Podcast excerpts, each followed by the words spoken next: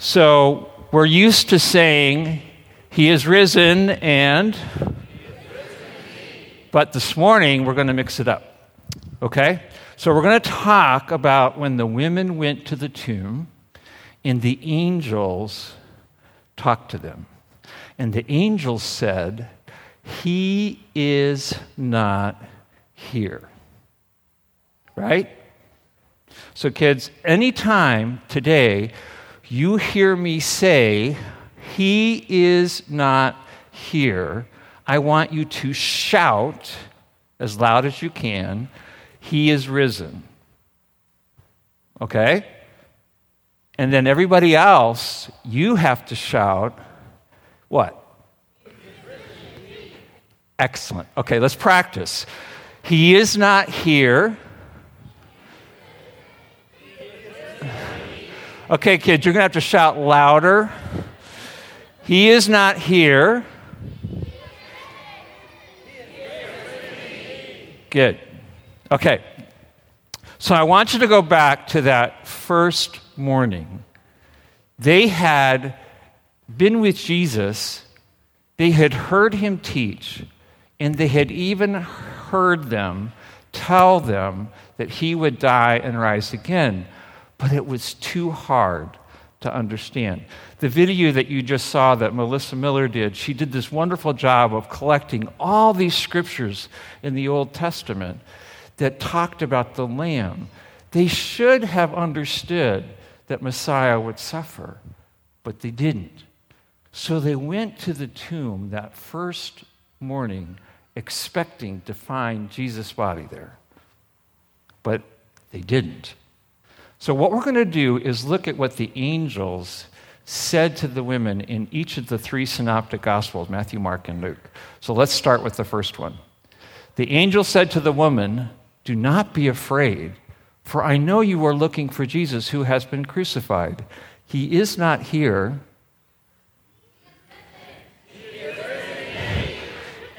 Okay, we're going to try that again because you, you, I caught you.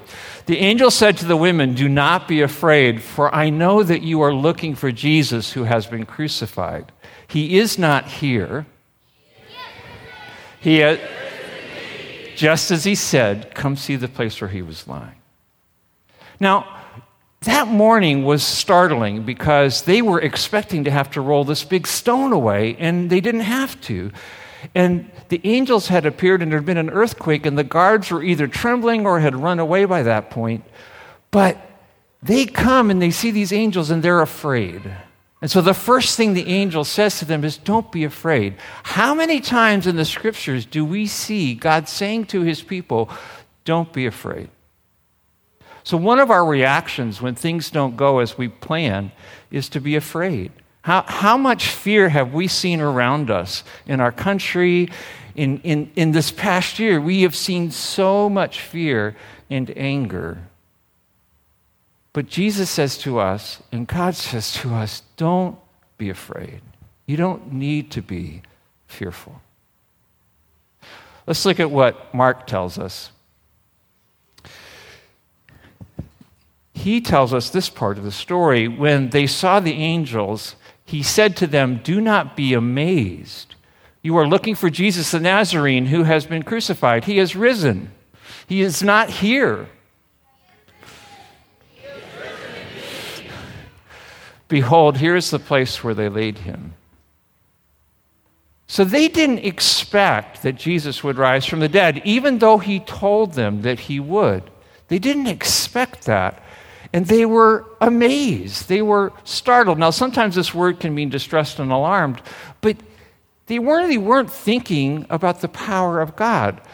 See, that old lie about God not being good or, or not being capable still affects us. We, we kind of think at times that God doesn't answer prayer or that He's not powerful to do good things.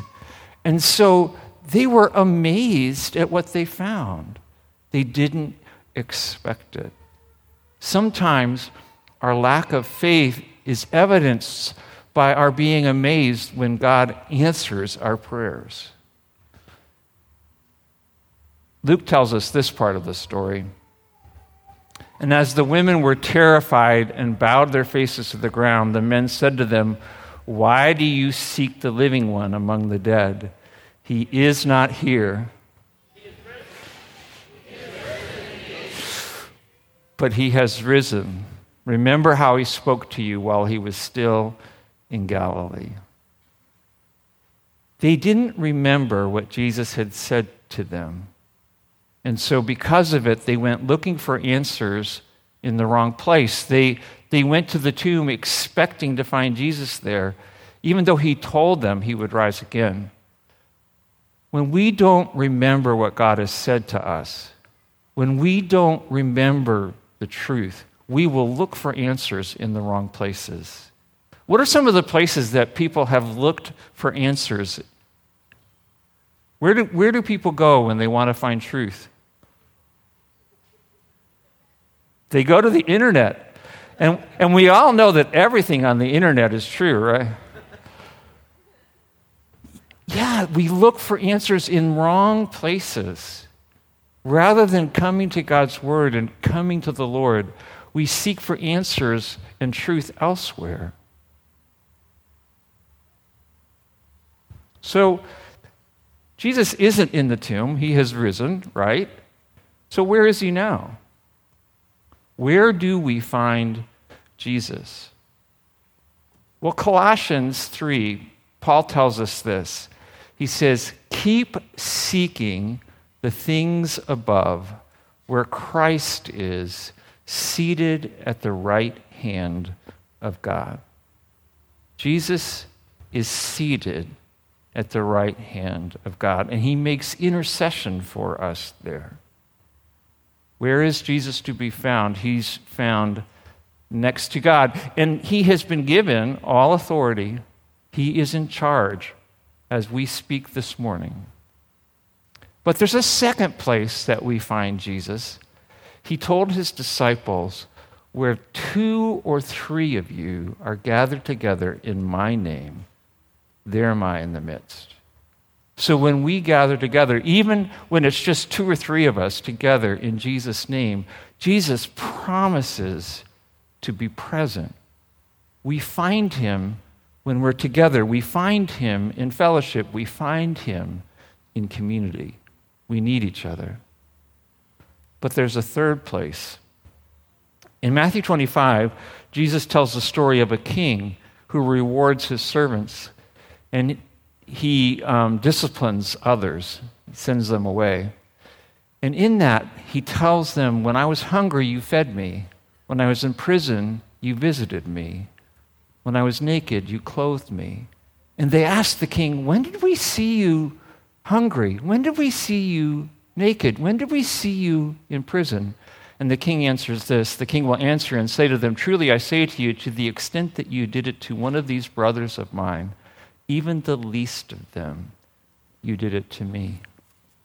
The third place we find Jesus is where there's need. When we follow Jesus into the needs of the world around us, when we follow him to make a difference where we can, we find Jesus already there. That's why we need to think in terms of how we as a church be the people God has called us to be we find Jesus in worship when we keep our minds on the things above, when we look to um, set our minds on the things above where Christ is seated at the right hand of God, when we organize our life around following Jesus, that's worship. It's how we sing together for sure, but it's also how we live our lives, where we honor Jesus by how we think and live we find Jesus in community. We need each other. Maybe more than ever, this past year has shown us our need to be with other believers where we can talk and encourage one another and hear God together. But third, we find Jesus when we engage in mission together. Community is built in mission together, when we begin to care about the needs of the people around us, when we do things to make a difference, we find Jesus there. Which is why the church should be about all three of those worship, community, and mission. Jesus isn't hiding. He wants to be found by you, and his invitation is Come to me, all who are weary and heavy laden, and I will give you rest. If you have found Jesus, you can celebrate this and rejoice in that. If you haven't, I'd love to talk to you this morning before you leave.